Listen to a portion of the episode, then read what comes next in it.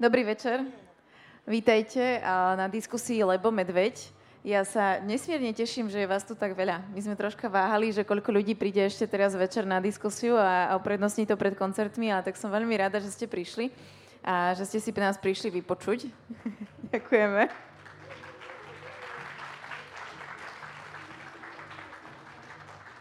Ako naznačuje názov, budeme sa dnes rozprávať o, o medveďoch o téme, ktorá prekvapivo vie byť veľmi rozdeľujúca v spoločnosti a vie vytvárať také rôzne tábory a rôzne pohľady na vec.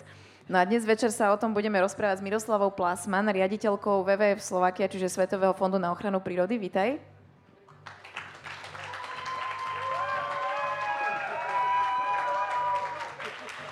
Ty si si priniesla svoj fan club. si sama prekvapená, dobre. Tak už vieme, prečo je vás tu veľa, ste fanúšikovia Miroslavy, super. No a máme tu Míša Haringa, tiež vedúceho zasahového týmu pre Medveďa Hnedého. Vítaj. Dobrý večer všetkým, ahojte.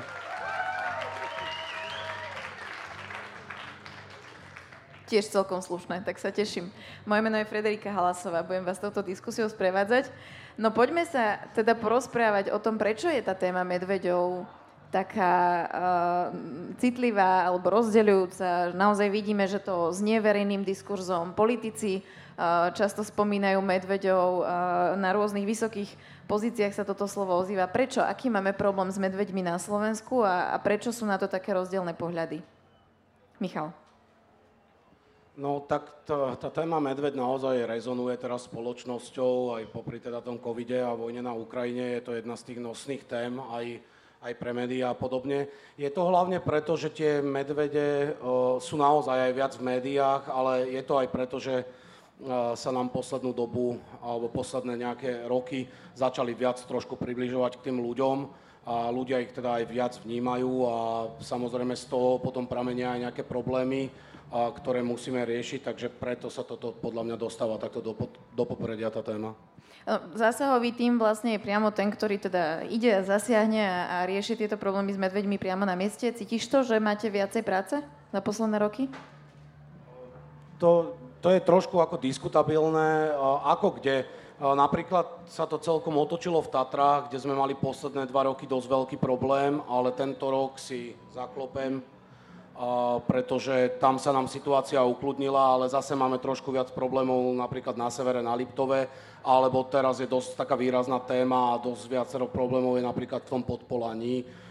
Takže mm, dá sa povedať, že za tie dva alebo tri roky, ktoré ja som v zásahovom týme, tak sa nedá hovoriť o nejakom výraznom náraste. V podstate tieto, tie počty tých výjazdov a hliadok a hlásení sú pomerne stabilné. Môžeme hovoriť na Slovensku o premnožení, lebo to slovo premnoženie sa často používa. Um, je to relevantné hovoriť, že sú medvede premnožené alebo nie? Mirka? Uh, my hovoríme takú krásnu tézu, sme povedali, ako vo VV sme sa dohodli, že budeme hovoriť, že z pozorovaní e, vyplýva, že medvedov je viacej, ale uh, neznamená to, že ich viacej ako treba alebo ako ich má byť. Alebo e, to znamená, že to hlavne tá, to premnoženie ako vôbec termín by sme v tom by dosť neradi počujeme, kvôli tomu, že tu sa nerozprávame o tom, že tá populácia ako narastla do takých rozmerov, že už stráca, že jednoducho nie je možná úživnosť na tom území a tak ďalej. Taktiež ako sa ťa, by sme radi vyvratili tie všetky možné, tie tvrdenia o tom, že medveď potrebuje tisíc hektárov, to znamená, tá, toto je jediný spôsob, akým spôsob, akého, čo vyjadruje jeho úživnosť vlastne, tú uživnú plochu, takže potrebuje, potrebujeme na Slovensku, by sme potrebovali neviem o koľko viacej lesa a tým pádom sú premnožené. Toto nie je úplne tak, lebo odborníci už dlhodobo tvrdia, a to bol, Michal vie o tom ešte viacej, že jednoducho tie teritória tých medvedov sa prekrývajú. Keď, sa, keď sme boli koľkokrát v lese s, s, rôznymi zástupcami národných parkov, tak ukazovali pobytové znaky viacerých medvedov na jednom území a tam sa bavíme o tej uživnosti tej plochy, ktorý, ktorú tam oni jednoducho majú. Takže nie je to v tom význame, že, že medveď má svoje teritorium a už žiaden iný medveď do tohto teritoria nejde a tým pádom preto ich je veľmi veľa a tým pádom chodia do, uh, do obcí a tak ďalej. Ja som doniesla uh, takú tabulku, čo všetci sa mi smejú, že už chodím ako politik s nejakou tabulkou ale e, toto vypracovali moji kolegovia, myslím, že veľmi dobre. A hlavným významom, prečo sme to sem doviezli, je to, že ukázať, že to nie je tá priama úmera, je veľa medveďov, takže potrebujeme ich zregulovať. Nezávislí to od počtu, ale od správania tých medveďov, ako sa chovajú. A dôvodom, prečo my sme dnes tu, vôbec prečo sa o tomto rozprávame, je, že roky sme ako keby zanedbali príčiny toho, toho alebo tie, sme sa nevenovali veciam, ktoré spôsobujú teraz to, že máme tú situáciu, ako máme. A je to komplexná téma, ktoré, ku ktorej potrebujeme mať komplexné riešenia. A nie len to jednoduché riešenie, je ich veľa, takže ich potrebujeme, ako zaznievajú hlasy aj na, bohužiaľ na, až na politickej úrovni že ich potrebujeme zregulovať a na, najradikálnejšie riešenie je na polovicu. Ako s týmto si nedovolíme súhlasiť. Ja sa ešte vrátim o krok späť a to je to množstvo, koľko tu vlastne medveďov je, lebo, lebo naozaj v médiách alebo aj, aj tí politici operujú rôznymi číslami, ale my sme pred diskusiou sa teda veľa o tom rozprávali. Michal, ty si hovoril, že my nevieme, koľko je na Slovensku aktuálne medveďov. Prečo to nevieme a kedy to budeme vedieť? No, pretože na Slovensku, tak v prvom rade treba povedať, že tá medvedia populácia alebo medveď samotný, on patrí tak, takzvané medzi K stratégov, čiže tá populácia je podobne ako, ako ľudská, pomerne stabilná, hej, nie sú to kobylky alebo myši, kedy z roka na rok sa nám vedia premnožiť. No ale k tým číslam, tak stále vieme to číslo z roku 2014, kedy pán Paule na Technickej univerzite vo zvolenie má teda štúdiu, ktorá vraví o 1256 kusoch, plus minus nejakých 233 kusov, čiže niekde medzi 1000 a 1400 kusmi. A teraz e, sa robila tá nová štúdia a výsledky by mali podľa mojich informácií prísť niekedy v septembri alebo októbri a je to veľmi dôležité vedieť, pretože aj keby prišlo e, k nejakému, ja neviem, manažmentovému plánu alebo niečo, na, e, čo sa týka medveďov, tak samozrejme jedná sa o chráneného živočícha, čiže tam nemôžete robiť zásahy len tak, lebo niekto povie, že ich je 500, niekto povie, že ich je 2500, čiže len na základe tvrdých dát sa potom dá nastaviť ďalší nejaký, nejaký postup manažmentu uh, tohto druhu. Hej. Takže stále sa bavíme o tom čísle 1200 plus minus 250 kusov. Keď prebieha sčítavanie obyvateľov, tak sa na, nás vyzývajú, aby sme sa hlásili. Ako, ako prebieha sčítavanie medveďov? Sčítavanie medveďov prebieha, je to, zbiera, zbierajú sa vzorky, najčastejšie trús, ale samozrejme aj srst a krv, moč a podobne a na, na základe toho sa potom vyhodnocuje DNA analýza z mikrosatelitov a na základe toho sa potom určuje tá početnosť tej populácie už viacerými metódami, niekedy extrapoláciou a podobne, ale a, tam tiež platí, čím viac tých vzoriek, tak tým lepšie. Čo fakt tvrdý výskum. Mirka, ty si chcela niečo dodať tej téme? Áno, ja by som veľmi chcela dôrazniť e, to, že my potrebujeme tie údaje, lebo jednoducho to zaznievajú znova až na najvyšších miestach také čísla, že medveďov je 3000 až 5000 a zrazu sa objavili billboardy, že jednoducho treba odstreliť tisíc medveďov a potom o, nás to všetkých zachráni. Takže tak ako hovoril Michal, my potrebujeme tvrdé dáta o tom, že naozaj koľko ich je aby sme potom vedeli prijať opatrenia, ktoré budú smerovať k zlepšeniu situácie. A to isté súvisí aj s tým, čo si sa pýtala na začiatku, koľko je tých zásahov, koľko je tých útokov. A, a, jednou zo štatistik, ktorú si vedela Michal, môže o tom viacej povedať, je, že vôbec tie dostupné údaje, ktoré sú, tak te, tie útoky za posledných, neviem koľko, 20 rokov sa, sa pohybujú od jedného po 8. Tam viacej nebolo. Ročne. Ročne, pardon, ročne.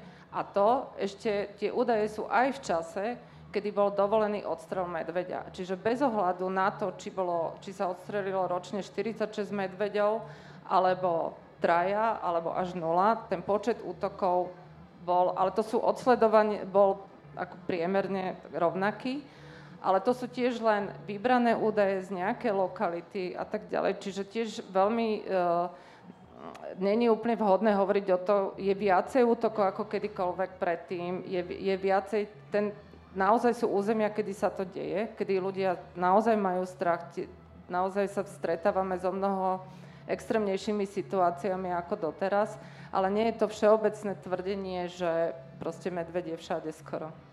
Viem, že napríklad tá Poliana je teraz taká, aspoň teda uh, aj z rôznych rozprávaní, že ľudia tam majú trocha obavu ísť takto do lesa, ale poďme sa pozrieť na tie príčiny, na tú tvoju krásnu tabuľku, ktorú si priniesla. Ty si spomenula uživnosť že koľ, toľko je medveďov, koľko sa uživí a premnožení by boli, keby sa neuživili. No a tu máme prsty v tom ako ľudia, že sa tu uživí trocha viac medveďov, než by sa malo, nie? Akože čo, čo sme spôsobili ako ľudia napríklad tým, ako vysadzame, aké plodiny a kde? No tých faktorov samozrejme je viacero, prečo tie medvede schádzajú aj k ľuďom a prečo sa, by som povedal, tej populácii tak celkom darí, lebo je to presne tak, ako ste povedali, že uživnosť územia medveďov je naozaj na území toľko, koľko sa ich uživí a o premnožení môžeme hovoriť, keď, keď prídu o nejaké svoje priestorové alebo potravné nároky a to sa v tomto prípade nedeje. No a jeden z takých tých základných a veľkých problémov je aj v tej tabulke spomínané polnohospodárstvo a to sú e, naozaj aj tie kukuričné lány obrovské, ktoré sa objavili aj na strednom, aj na severnom Slovensku. To súvisí samozrejme aj s tým, že e, tá kukurica je hojne dotovaná, pretože sa z nej vyrába veľmi veľa produktov a globálne oteplovanie tej kukurici v podstate dovolilo to, aby dozrievala aj v tých severských oblastiach a častokrát je práve tá kukurica nasadená až po nejaké obce alebo mesta, čiže tie medvede majú, majú absolútne skvelé možnosti na, potra- na nejaké zdroje potravy a samozrejme sa v zákryte dostať k tým dedinám a obciam a tým pádom sa potom môžu objaviť v intraviláne. Moji kolegovia to krásne nazvali, že podhorských oblastiach vznikla špajza pre medvedia, taká dostupná. Ja som pozerala, že čo ty tam odkrývaš, a ty tam máš pod tým ja, ešte ďalšie texty. nie je bohužiaľ vidieť, ja som si len hovorila, že témy, ktoré prejdeme, tak To bude tam. ako taká tá hra, nie? Keď no, hľadáme písmenka, dávame to, tačame to. Áno. No, mňa veľmi zaujímalo, Michal, ty si v jednom rozhovore spomínal, že toto je vo veľkom, hej, poľnohospodárstvo ale že dokonca ľudia takým dobrým úmyslom dokážu tie medvede poškodiť a to napríklad, že ich krmia, že im nechávajú jedlo v prírode, lebo veď tie zvieratka nech si dajú, ale že ten medveď potom, keď si to dá zistí, že je to vysokokalorické a že je to akože chutné a dobre, tak vlastne potom o to láka k tým ľuďom. Áno, to je zase jeden z takých tých komplexnejších problémov. Minulý rok na Hrebienku vodiaca medvedica s dvoma mladými a tam to v podstate všetko začalo. To je to, čo som aj spomínal, že ono sa to nazýva dážnik kedy v Rui, teda od, od nejakého mája do júla, tie vodiace medvedice, ktoré majú maličké medvediatka, tak oni, oni odídu z toho lesa a idú bližšie k ľuďom. A preto, aby, aby o tie medvediatka neprišli, lebo keby tam stretli nejakého väčšieho samca a, a, a on nie je otec tých medvediat, tak on by okamžite po nich išiel a mohol by ich zabiť. No a na to, na to nadvezuje napríklad to, že tá medvedica sa priblíži k ľuďom, a keď, ta, keď tam nájde nejakú potravu, alebo ju ľudia začnú krmiť, ako sa stalo napríklad na hrebienku, tam necháme hruštičku, tam necháme žemličku a podobne. A tá medvedica si veľmi rýchlo ten, ten level straty plachosti a tej synantropizácie tzv. u medvedia nastáva extrémne rýchlo, čiže tí ľudia v dobrej viere možno tam nechajú jedlo, lebo aha, medvedica s dvoma maličkými medvediatami, čo sa stane potom z hrebienka je veľmi rýchlo v Smokovci, v Lomnici a podobne a tam už je medzi ľuďmi a to už potom samozrejme musí zásahový tým riešiť. Čiže uh, áno, tá strata plachosti je, je veľký problém a to prikrmovanie. Ja by som ešte doplnila, to mám ďalšiu tabulečku. Nech sa páči. že máme, to máme v kategórii aj polovníctvo, pretože stále dnes hovoríme o pr- prikrmovaní a v nádení. Prikrmovanie znamená, že vlastne môžeme dokrmovať, teda prikrmovať v čase núdze. Pričom ten stav núdze je dosť ako vágne definovaný a hlavne je to pre raticovú zver.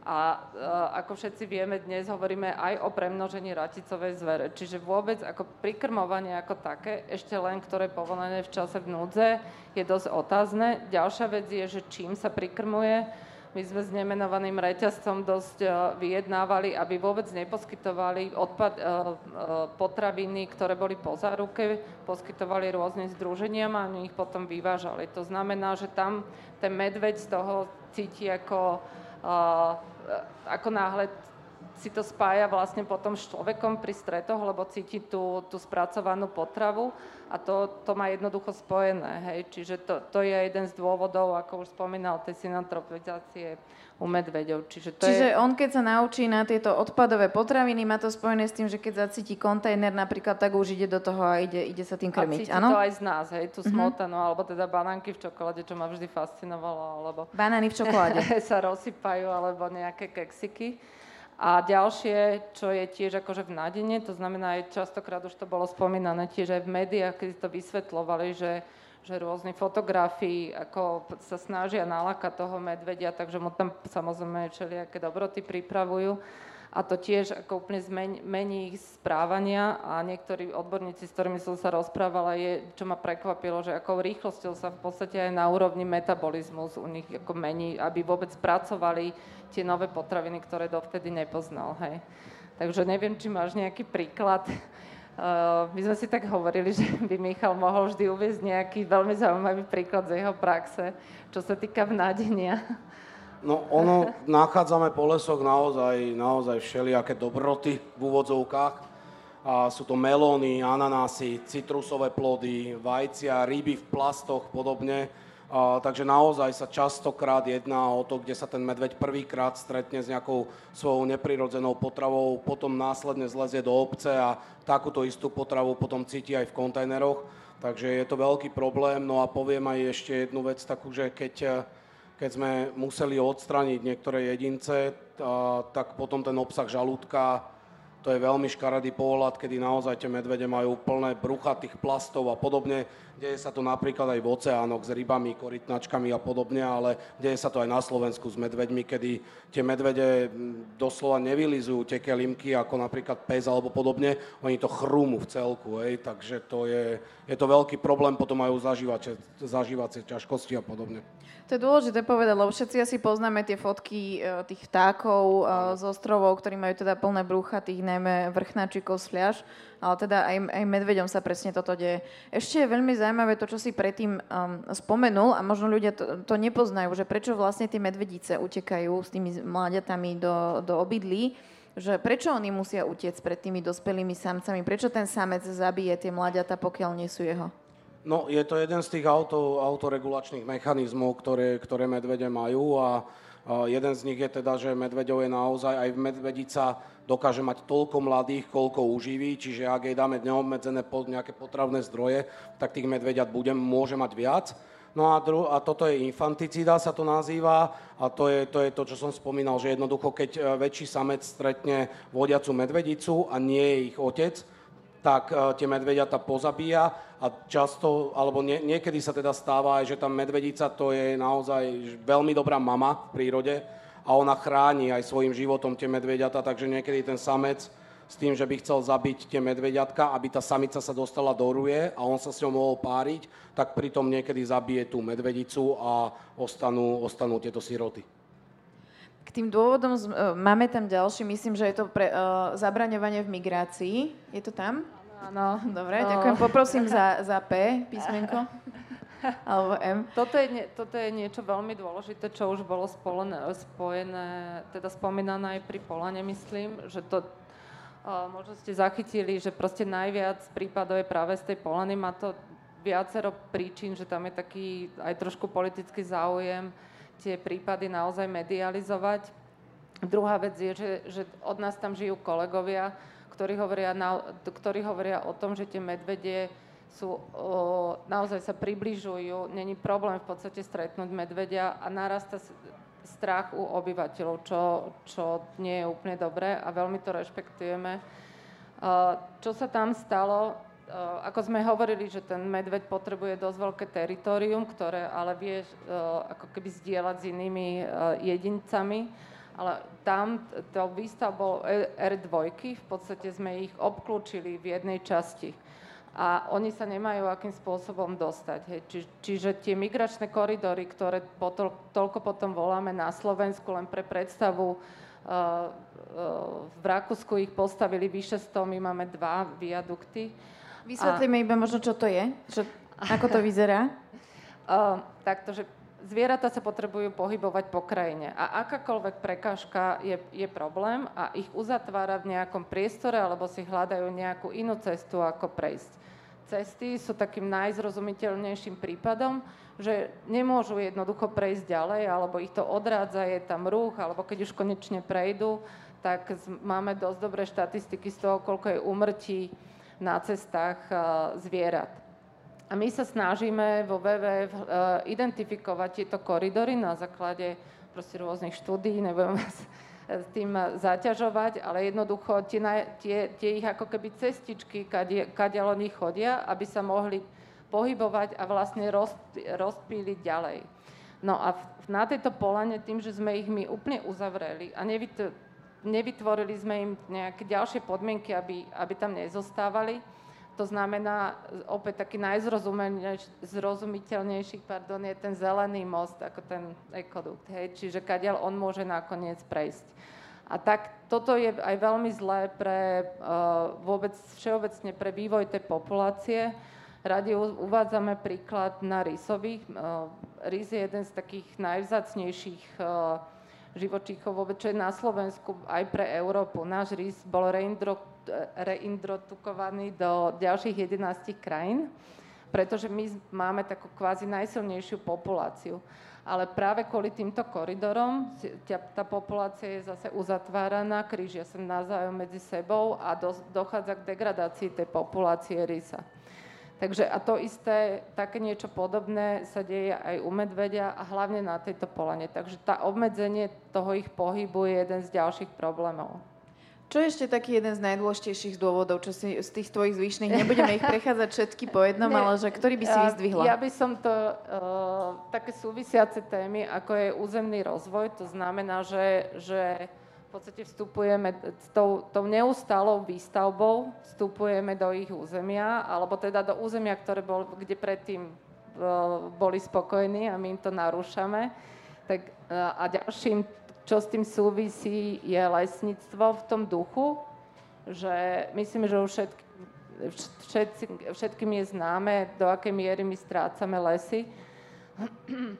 A, tie lesy sú rúbané naozaj na veľmi odlahlých miestach, hlbok, prosím, v takých hlbočinách, môžeme povedať, kde ten, čo bolo prirodzené útočisko pre toho medvedia a zrazu je z toho vyhnaný. Hej. On, on prišiel o ten biotop, on sa nemá kde schovať a posúva sa ďalej, kde mu je dobre. A s tým, aby som dokončila, ešte aj veľmi súvisí turizmus. Máme hlavne aj po korone, volá sa to, že koronový turizmus, aj som nevedela, že jednoducho ten tlak na prírodu je o mnoho, o mnoho vyšší. Ja, ja som skialpinistka, ja rada bicyklujem v lese a pred 25 rokmi som tam bola úplne sama. A dnes sú proste celé diálnice skialpinistov. Jednoducho to, ten tlak je o mnoho, o mnoho vyšší, vrátanie štvorkolkárov, motorkárov, ako to je, to je také rušenie a ten, ten medveď vlastne, on, on nič iné nechce, len sa niekde schovať a mať od toho kľud a toto rušenie vlastne všetko spôsobuje aj taký väčší pohyb a vytláčanie z lesa a vôbec do, do území, kde prirodzene predtým nebol. Keď sa rozprávame o takých veľkých komplexných riešeniach, eh, často sa aj mm, ako keby ľudia tak rozdeľujú na to, že, že iba že strieľať tých medveďov alebo vôbec ich nestrieľať. Michal, ty sa ako na to pozeráš, že, že je to strieľanie medveďov možno tá, tá posledná možnosť a čo, čo je pred tým všetko, čo vieme urobiť? A ako sa pozeráš na tie riešenia také prevenčné, že aby vlastne nedochádzalo k toľkým problémom? No práve toto je to, že ono to naozaj, tento problém sa nedá vyriešiť zo dňa na deň a je to naozaj taký ten súbor komplexných riešení a určite sa to nedá spraviť tak naozaj, ako spomínala aj Mira, že, že vystrelajme tisíc medveďov, to potom samozrejme neviete ani, čo s tou populáciou urobí. Mohla by naozaj, to poviem tak nadnesenie, zo dňa na deň úplne sa rozpadnúť.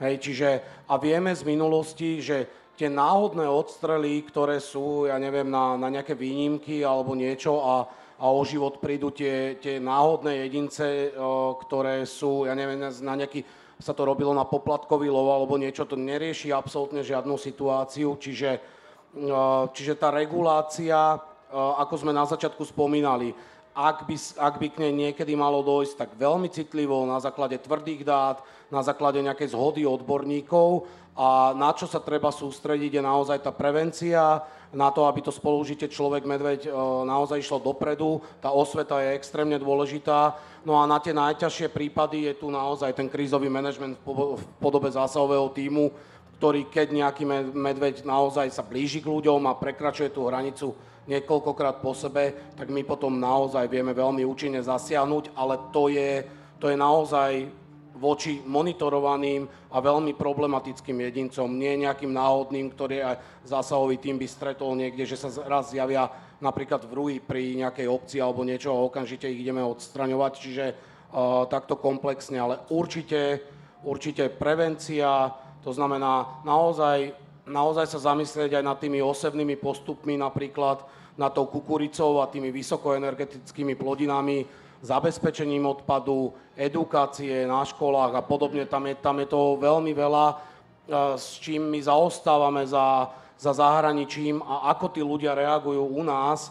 U nás je to väčšinou o tom, že medveď sa niekde zjaví a dosť veľa ľudí okamžite ako keby má krvavé oči, a hovorí, čak dobre, ok, vy ste zasahový tým, dajte ho preč, odstránte ho, kdežto zo zahraničia vieme, že tí ľudia, keď už dlhodobejšie majú viac informácií o tých medveďoch, vedia o tom živote viac a celkovo je ten medveď nejako, e, tie informácie sa k ním dostávajú, tak na to reagujú práve, že úplne opačne, ako keď sa ten medveď zjaví v obci ako u nás. Čiže tuto zaostávame veľmi.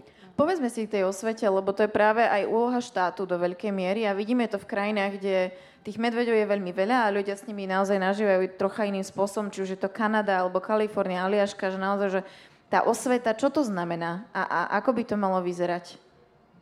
No, tá osveta napríklad začína aj tá edukácia v školách. U nás sa to deje, ale v malej miere. Napríklad taký, taký jeden z príkladov zo zahraničia. U nás, keď príde teda medveď do košov, do nejakej obce, tak povedia, že ich je veľa, že sú premnožené a preto tam prišiel. Je to, je to v podstate, by som povedal, taká dosť silná dezinformácia, pretože je absolútne jedno, koľko medveďov máte v oblasti, či ich je tam 20 alebo jeden. Ak mu necháte voľný zdroj potravy ľahko dostupnú vysoko, vysokokalorickú potravu, on vždy príde. Hej, čiže v zahraničí by som len chcel povedať ten rozdiel tam, keď príde napríklad medveď do obce a niekto tam nemá zabezpečený odpad, tak je to veľká, veľká hamba pre toho človeka konkrétneho, ktorý ten odpad nemá zabezpečený, alebo reštaurácia, alebo niečo. Takže, takže v podstate tá, tá, to mentálne nastavenie, alebo tá verejná mienka uh, je úplne iná. Nie sú tie, tie medvede v zahraničí kde sa venujú tej osvete a edukácii viac, nie sú tak veľmi demonizované ako u nás. U nás ten medveď momentálne nemá veľmi dobrú mienku vo verejnosti. Mirka? Hej. Ja som chcela doplniť, že tá osvetva je veľmi dôležitá na to, aby sme poznali Si si vypla mikrofón? Nie? On vypadával. Kocabovi a mne vypadáva mikrofón. Že uh, uh, tam E, tá osveta je veľmi dôležitá kvôli tomu, aby ľudia vôbec poznali toho medveďa, vedeli, akým spôsobom sa správa, ako ži- kedy, že v časeru je to nebezpečné, ako sa chová, že človek, keď stojí na štyroch, to neznamená, že ide zautočiť, to znamená, že on sleduje situáciu, ale ako náhle začne chodiť zo strany na stranu, to znamená, že si vytvára priestor a chystá sa na nejaký útok.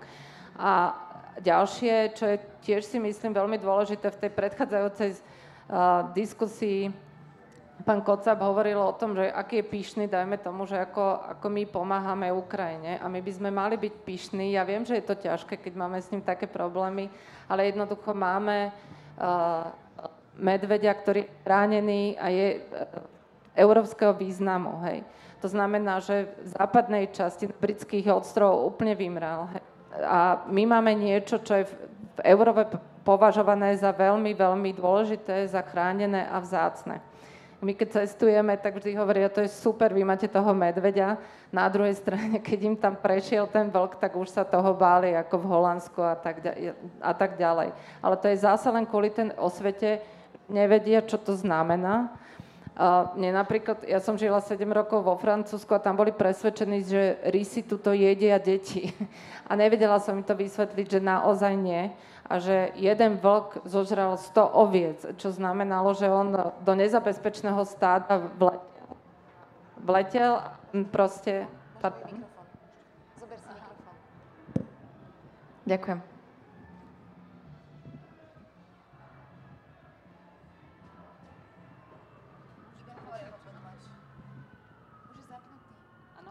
Že zapnutý, aha, pardon.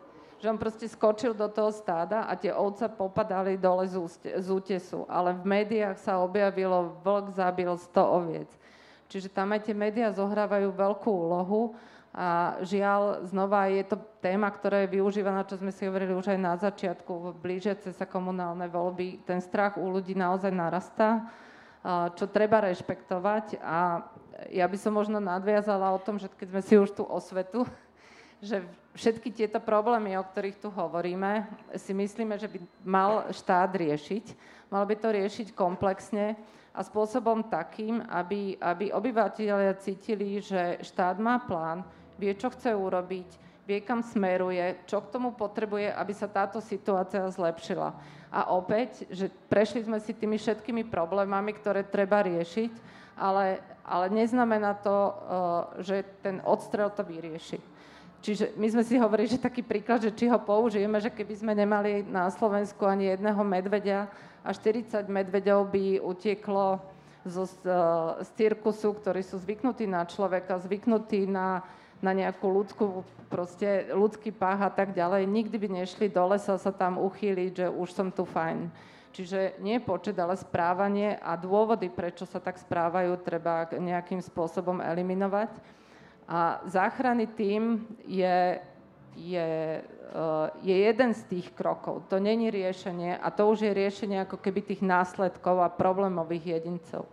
Pozrieme sa aj na ten záchranný tým ešte konkrétne. Ja som sa zrovna dnes pred diskusiou rozprávala aj s jedným poľovníkom a on sa ma pýtal, že, že prečo by mali uh, tie medvede riešiť ľudia zo zásahového týmu, veď ten poľovník to vie vyriešiť rovnako.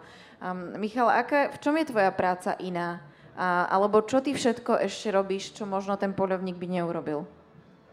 No, ten rozdiel medzi nami a polovníkmi je úplne jednoznačný a to je ten, ktorý som spomínal, že odstrel, odstrel a regulácia náhodných jedincov veľmi nepomáha. Vidíme to na, takisto na tých tvrdých dátach, je, že keď sa medvede strieľali na Slovensku, neklesali veľmi tie škody, neklesali ani počty útokov.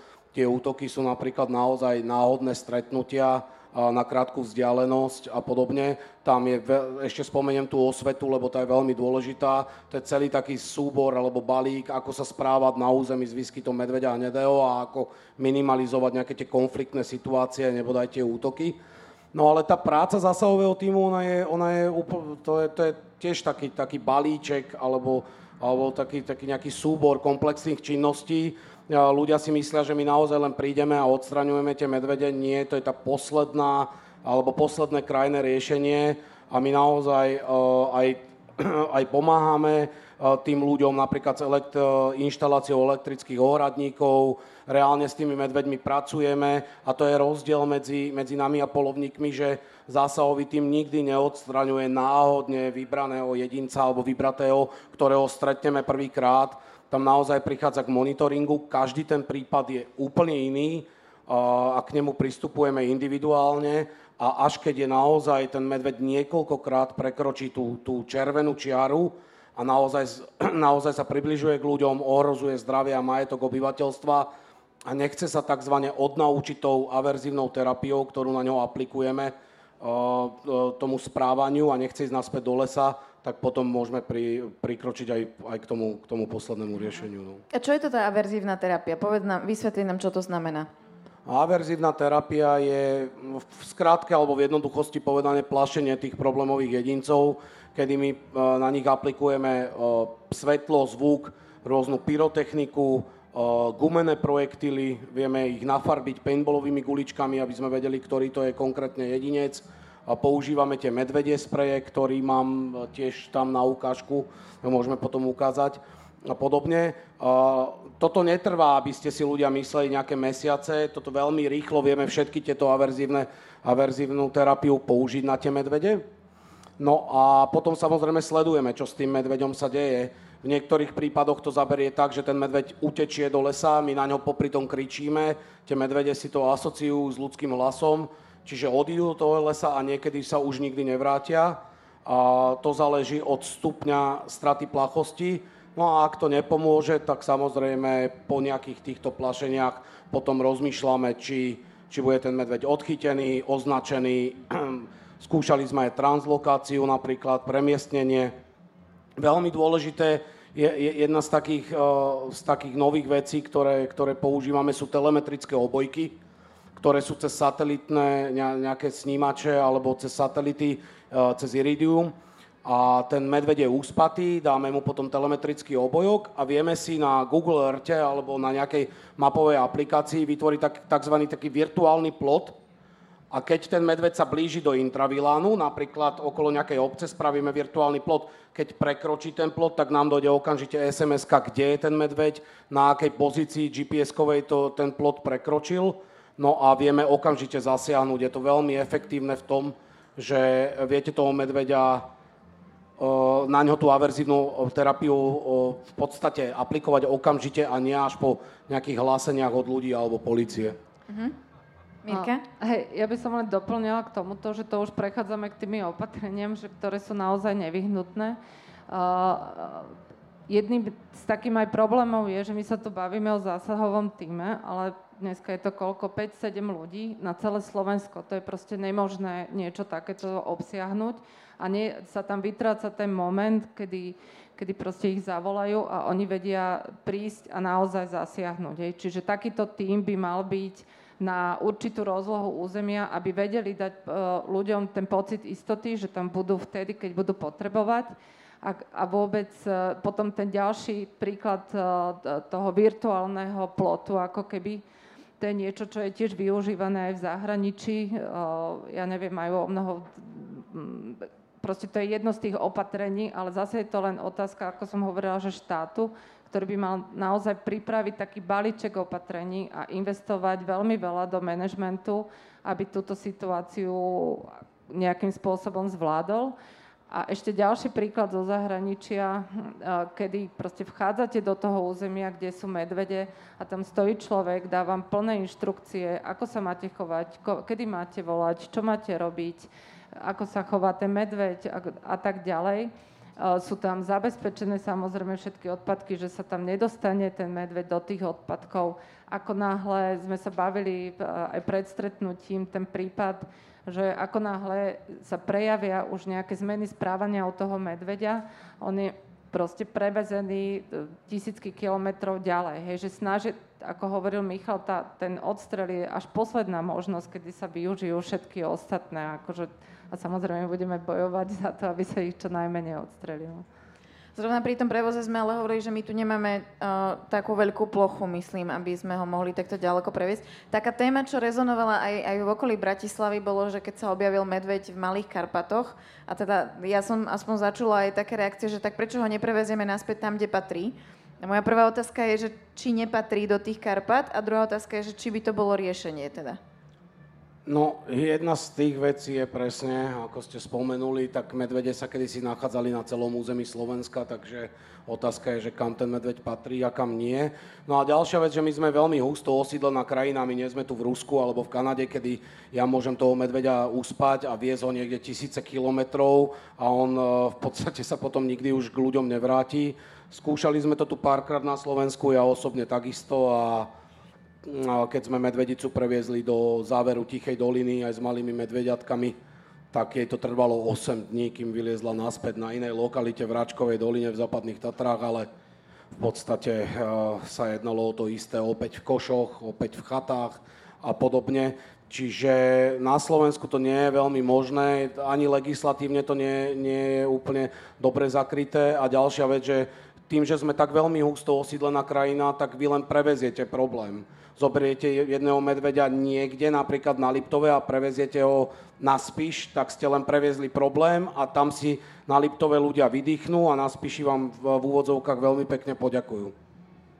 Uh, mám dve, hneď dve témy, ktoré by som otvorila. Začnem s prvou. Budem, budem taký diablov advokát teraz, ale my sme preberali zaujímavú tému, ktorá vedie aj k jednému z riešení.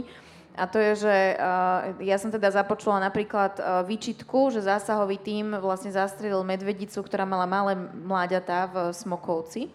A s tým, že ty si mi vysvetlil, že naozaj už to bolo to krajné riešenie, lebo bola veľmi agresívna, dostala sa dovnútra do penziónu a už ako keby nebolo ďalšie riešenie. A tie mláďatá už boli v podstate dosť veľké na to, aby sa o seba postarali, ale zároveň, že vy ste tie mláďatá ani nemali kam umiestniť. Aké by bolo riešenie na to, aby ste mohli takýmto mláďatám pomôcť alebo ich niekde umiestniť, aby, aby ako keby neboli už problémové? Toto má takisto dve roviny. V prvom rade treba povedať, že ľudia si neuvedomujú, že malé medvieďatka môžete umiestňovať niekam iba naozaj do prvého pol roka života maximálne, kedy dokážete na nich spraviť tzv. ten imprint človeka, kedy oni si zvyknú na nejaké zoo alebo niečo. Ak sú tie medvieďatka staršie a zavriete ich niekde, príde k nekonečným pokusom o útek, seba poškodzovaniu a vy vlastne tie malé medvieďatá utírate. Keď, keď si zvyknú za prvého pol, tri štvrte roka na život vo voľnej prírode, a, tak nemá veľmi význam ich nikam, nikam zatvárať. Máte tam dve možnosti. Buď ich teda necháte a, na prírodu, to tak, tak to nazývame, kedy ľudia si myslia, že jej oni umrú bez mami alebo podobne. Nie je to celkom pravda. Tie medvede sú pomerne životaschopné zvieratá Takže vedia tie medvediatá už aj v prvom roku bez mami prežiť do zimy a dokonca aj zabrložiť a prežiť tú zimu. No a tá druhá vec je, že, že v podstate nemáme ich kam umiestniť z kapacitných dôvodov a to je jedna z tých vecí, čo nám chýba na Slovensku.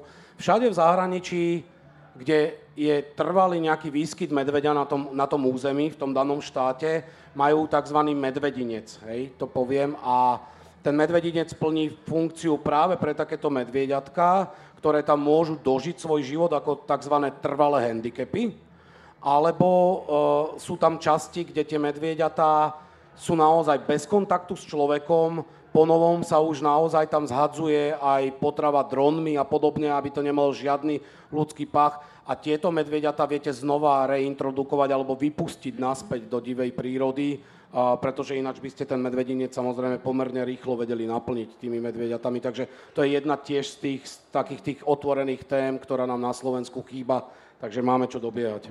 Mirka? Ja som len chcela dať ten príklad, že VV v, Sloven- VV v Bulharsku a v Rumunsku práve, práve iniciovali uh, vznik takýchto medvedích cirotincov kde primárnym cieľom je naozaj dostať tie medvediatá späť do prírody. Takže urobiť všetko preto, bavíme sa o veľkých areáloch, 200, 200 hektárových a viacej, jednoducho, kedy myslím, že v Zázrive so, sa to Matejovi, uh, či Meďovi podarilo, že tam sa mu podarilo vypustiť medvedia tak a zase sa uchytil ale to je veľmi náročná práca. Ako hovorím, Michal nesmie prísť do žiadneho kontaktu s človekom, nesmie ucítiť ten pák, musí stále, sa mu musia vytvárať podmienky, že on si tú potravu hľadá, že on musí relatívne bojovať o tú potravu a niekedy sa to podarí. A ak, a ak nie, tak potom už je to na to dožitie. No. Hovorili sme o tom štáte. A ako je to s obcami? Že pokiaľ teda si vás zavolajú a zásahový tým, aby ste riešili nejaký problém, nakoľko je pre vás dôležité, aby s vami nejako spolupracovali, pokiaľ teda nechcete, aby došlo k tomu krajnému riešeniu odstrelu? A čo tie obce môžu urobiť preto, ak teda budú s tebou spolupracovať, aby, aby ten medveď sa už nevrátil? A tak momentálne celkom, celkom, čo sa týka štátu, tak prichádza, prichádza pomerne veľký projekt zabezpečenia odpadu, ale samozrejme je veľmi dobré, ak tie, ak tie obce spolupracujú. Tiež sa to tam veľmi rôzni. Niektoré obce kričia naozaj len je tu medveď, zabite ho a niektoré, niektoré obce teda naozaj spolupracujú a vtedy my navrhujeme riešenia, Medveď je zviera, ktoré je naozaj vysoko naviazané na potravu, takže väčšinou sa jedná o o osvetu alebo, alebo poradenie tým obciam, prečo tam ten medveď je, čo je ten primárny atraktant, teda to lákadlo. A v podstate sa nám to občas podarí o, naozaj odstrániť. Hej. V skrátke poviem len taký príklad. Ružomberok, Bielý potok, tak tam bol neudržiavaný sad jab, jablk, takže chodilo tam viacero medveďov, bolo to veľmi blízko pozemku jedného pána. Med, zásahový tým tam nabehol kompletne so všetkými členmi, vyzbierali sme tie jablká, dali sme ich záchrannej stanici v Zázrivej pre handicapované živočíchy a medvede prestali chodiť do Ružomberka, a handicapované zvieratá mali jablčka, takže v podstate win-win situácia. To je jeden z tých príkladov, že ten zásahový tým nie je len o tom, že teda aha, mám medveďa v záhrade, okamžite ho zabijeme, občas stačí takto málo zobrať tomu medveďovi ten, to jedlo a on sa vlastne poberie inám. Čiže aj rozdávate jablčka handicapovaným zvieratkám. Tak. Takže máte aj peknú prácu. Mne nedá ešte nespomenúť jednu vec, ktorá súvisí s odpadom. Ty máš veľmi zaujímavý spôsob testovania ochran odpadu. Kto ti testuje uh, také tie bezpečnostné obrany, aby sa medvede nedostali do odpadu? No prvýkrát, alebo kde som sa to celé naučil, je to, že sme v 2011 roku odtiaľ to previezli lietadlom do Yellowstoneského národného parku, taký ten náš klasický kontajner, čo tam bola pomerne veľká show. A tam mi ukázali, ako to funguje. Do kontajnera sa samozrejme dajú nejaké sladkosti, ryby, celé sa to potrie medom. No a tieto skúsenosti som preniesol sem na Slovensko s tým, že u nás to robíme väčšinou zo Zoo Košice, kde je taký už trošku starší, ale do 400 kg má ten veľký medveď žabo.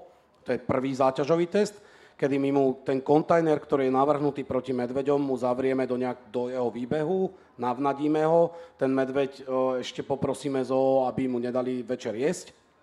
Takže on je hladný a naozaj tomu dá záťažový test a potom ten kontajner zoberieme ešte do terénu, do Tatier, kde zase sú síce menšie medvede, ale by som povedal také, no sú divé a šikovné veľmi. A keď ten, ten kontajner prejde takto dvojfázovým nejakým testovaním, tak my potom ako štátna ochrana prírody a zasahový tým ho zaradíme do takého dokumentu, že správne, správne príklady zabezpečenia pred prístupom medvedia a nedého odpadu.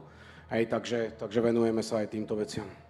Je to perfektné. Ty máš pre nás pripravených pár videí, ale by som ešte jednu poslednú otázku predtým položila, ktorá zaujíma často ľudí, lebo videli sme teraz veľa medializovaných prípadov toho, že um, medvede zautočili alebo človek mal nejaké zranenie. Ako sa máme správať, keď toho medvedia stretneme?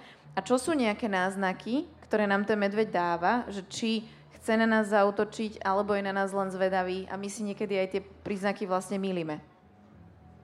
No, v tom území, kde sa medveď nachádza, hlavne teda keď ho stretneme a nachádza sa niekde v diálke, napríklad na nejakom protisvahu, tak a vyzerá byť kľudný, to znamená, že naozaj sa len pasie na nejakej tráve, čučorietkách, brusniciach, tak kľudne si ho treba odfotiť, ísť ďalej alebo niečo. Ale ak nám ten medveď skríži cestu a mm, stojí napríklad na ceste a pozera na nás, najlepšie je potom naozaj nepozerať mu priamo do očí, lebo je to, je to šelma, nemajú to radi, vycúvať z tej situácie, vrátiť sa odkiaľ, odkiaľ sme prišli tou istou trasou.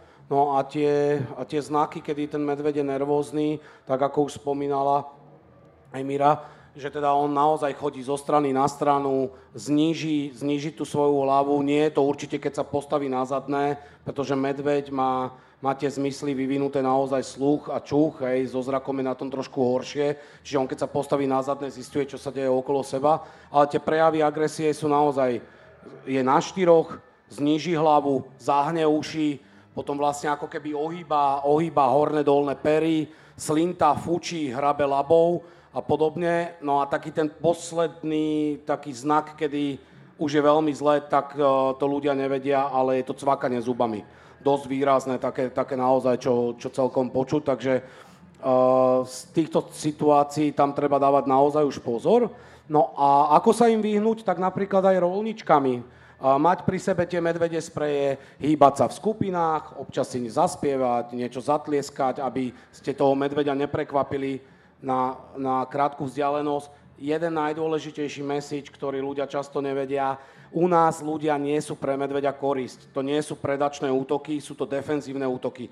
Prekvapíte medveďa, väčšinou sú krátke, intenzívne, hrabne, škrabne, kusne vás a väčšinou utečie.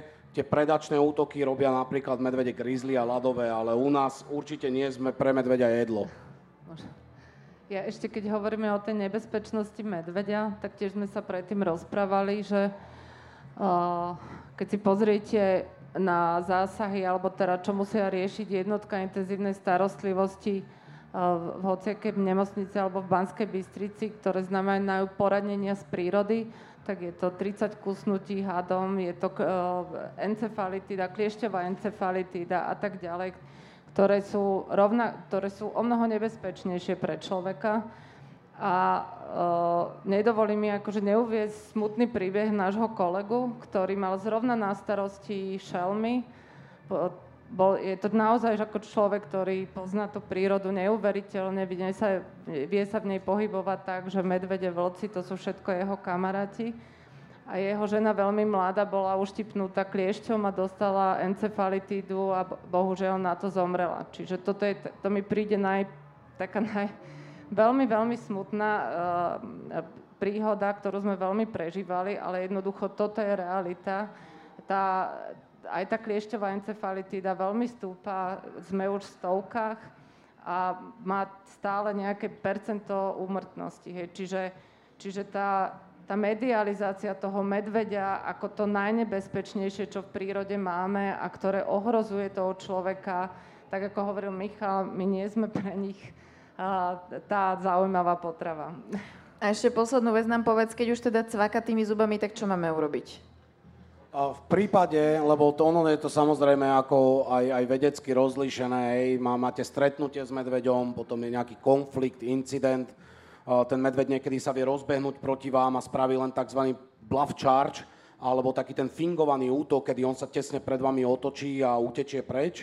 Ale keď už cvaka zubami a mohlo by prísť nebodaj k tomu útoku, čo je samozrejme definícia, to je fyzický kontakt človeka s medveďom, s medveďom končiaci zraneniami, to je útok medveďa na človeka, tak vtedy je dobre naozaj si láhnuť a hrať mŕtvého e, tvárou dole, chrániť si krk, rozkročiť nohy, aby vás ten medveď neobrátil a nešiel vám po tých mekých častiach, ako je brucho a, a podobne. Takže tam v tomto prípade by som už naozaj volil pasivitu. Vieme to aj zo štatistík, aj z tých, eh, čo rozoberám tie útoky a rekonštruujem, tak tí ľudia, ktorí aktívne voči tomu medveďovi bojovali nejakými kameňami, palicami, neoplatí sa to, ten medveď je silnejší, takže tam voliť naozaj pasivitu, chrániť sa nejakým ruksakom a podobne, takže tí ľudia potom do, dopadli oveľa lepšie. Ty sa proti medveďom brániš sprejom, to je ešte možno dôležité spomenúť, lebo objavili sa správy, že sprej na medvedenie funguje. Funguje sprej na medvede, Michal? Mm, ja môžem povedať, že určite áno, asi by som tu s vami nesedel popri tejto práci, keby som nemal spreje. Uh, to znamená, že za mňa určite áno. A dva také medializované prípady ako uh, fotografii na Poľane. Bol som priamo aj s jedným z nich na tom mieste, kde sa ten útok stál. To veľmi diskutabilné, ako boli tie spreje použité. Ono to, že, to, že ten sprej máte pri sebe, ešte neznamená, že teda sa vám nemôže nič stať, on musí byť aj správne použitý a podobne.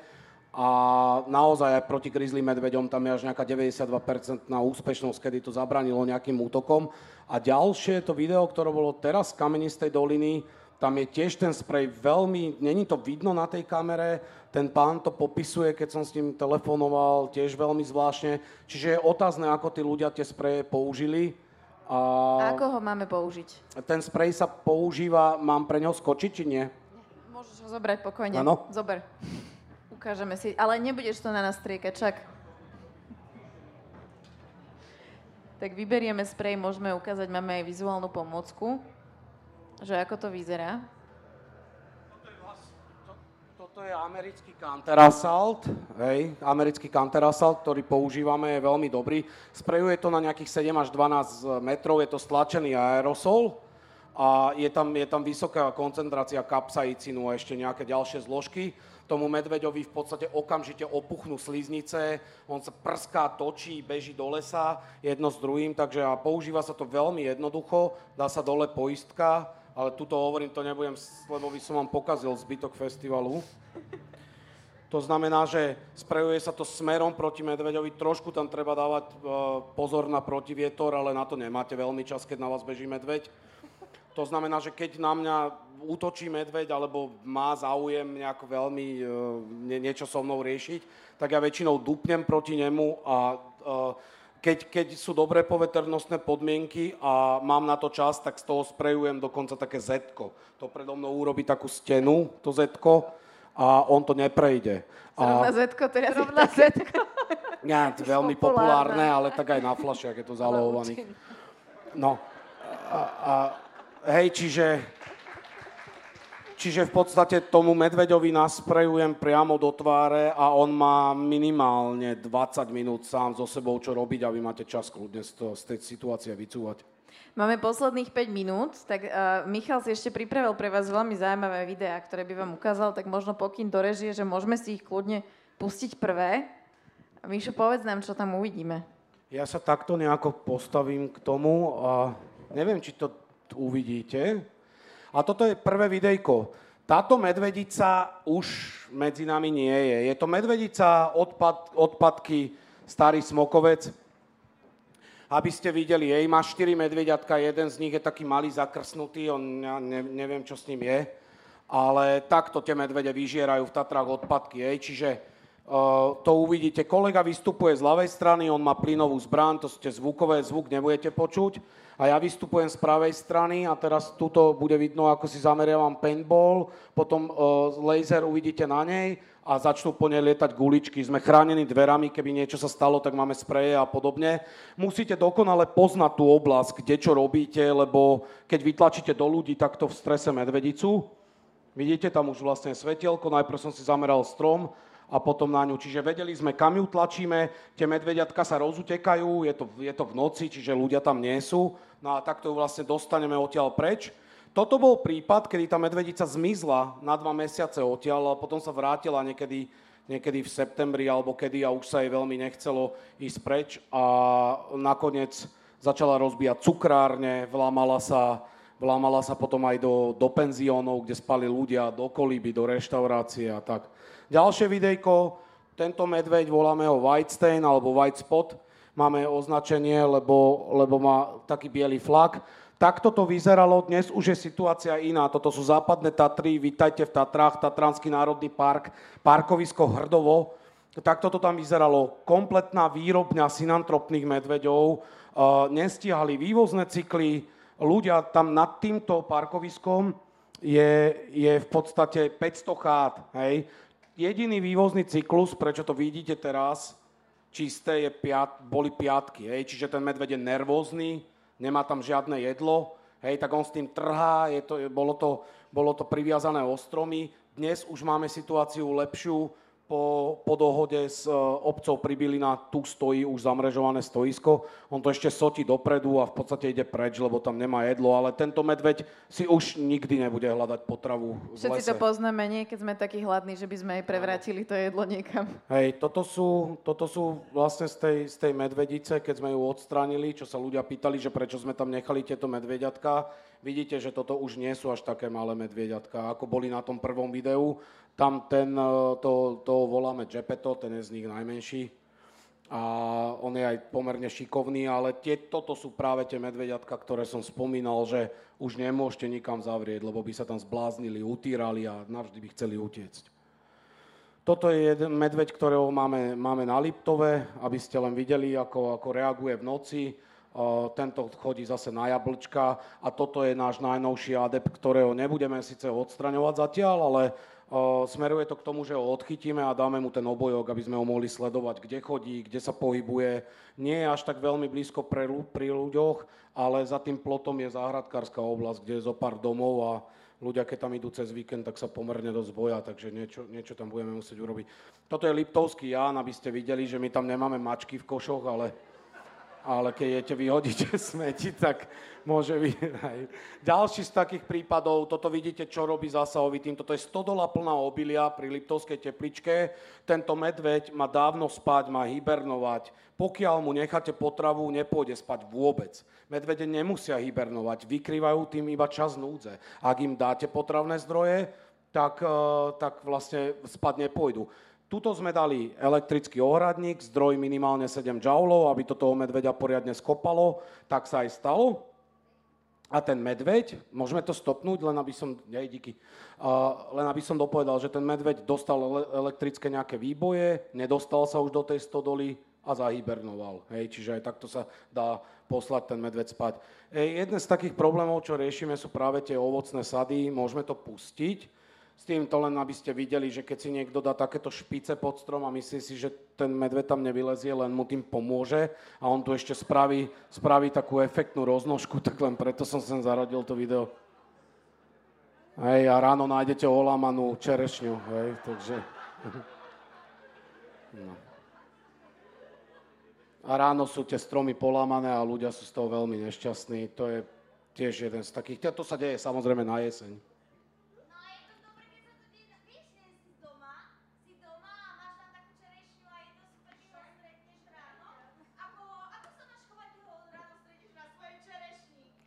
Ono, sa to, ono sa to deje väčšinou v noci a v takýchto prípadoch samozrejme používame rôzne veci. Keď sa nám ľudia ozvú, že tento, tento medved nám tam chodí alebo niečo,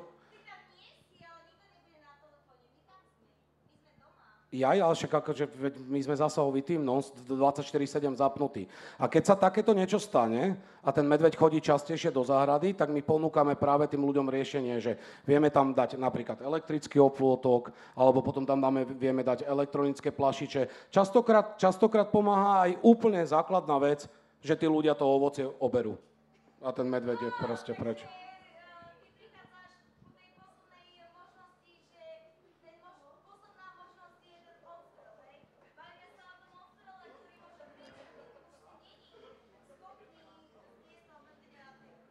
Dobre, ja navrhujem, že to sme preberali celú diskusiu, že možno, že sa môžete porozprávať aj po diskusii. Dokončíme si videa, aby sme, aby sme stihli aj záver diskusie.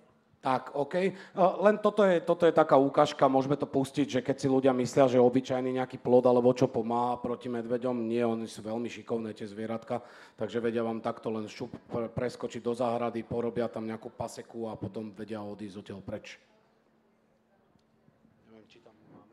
Ešte máme nejaké? Alebo už je to koniec? Aha, no toto je jedno z tých posledných videí, kedy obrovské peniaze v Tatrách boli investované do týchto staničiek ale medvede veľmi rýchlo ukázali, aké je to neúčinné. To znamená, že to mrežovanie je tak príliš široké, že tie medvede tam prestrčia laby a robia si s tými odpadkami potom, čo chcú. A teraz už mesto Vysoké Tatry našťastie do, do, začalo modifikovať tie staničky a domontováva tam také tie priečné lišty, čiže je to, je to ke, ako keby celé zamrežované a nevie tam ten medveď manipulovať so smetnými nádobami. Takže o, tak. A to bolo posledné videjko. Ďakujeme veľmi pekne. A musíme už pomaly končiť, ale ak máte ešte na Michala otázky, tak myslím, že ešte chvíľočku prípadne tu ostaneš, aby si na ne odpovedal. Takže ďakujem Michalovi, ďakujem Mirke, ďakujem vám všetkým, skutočne sa to tu naplnilo a prajem vám ešte pekný večer.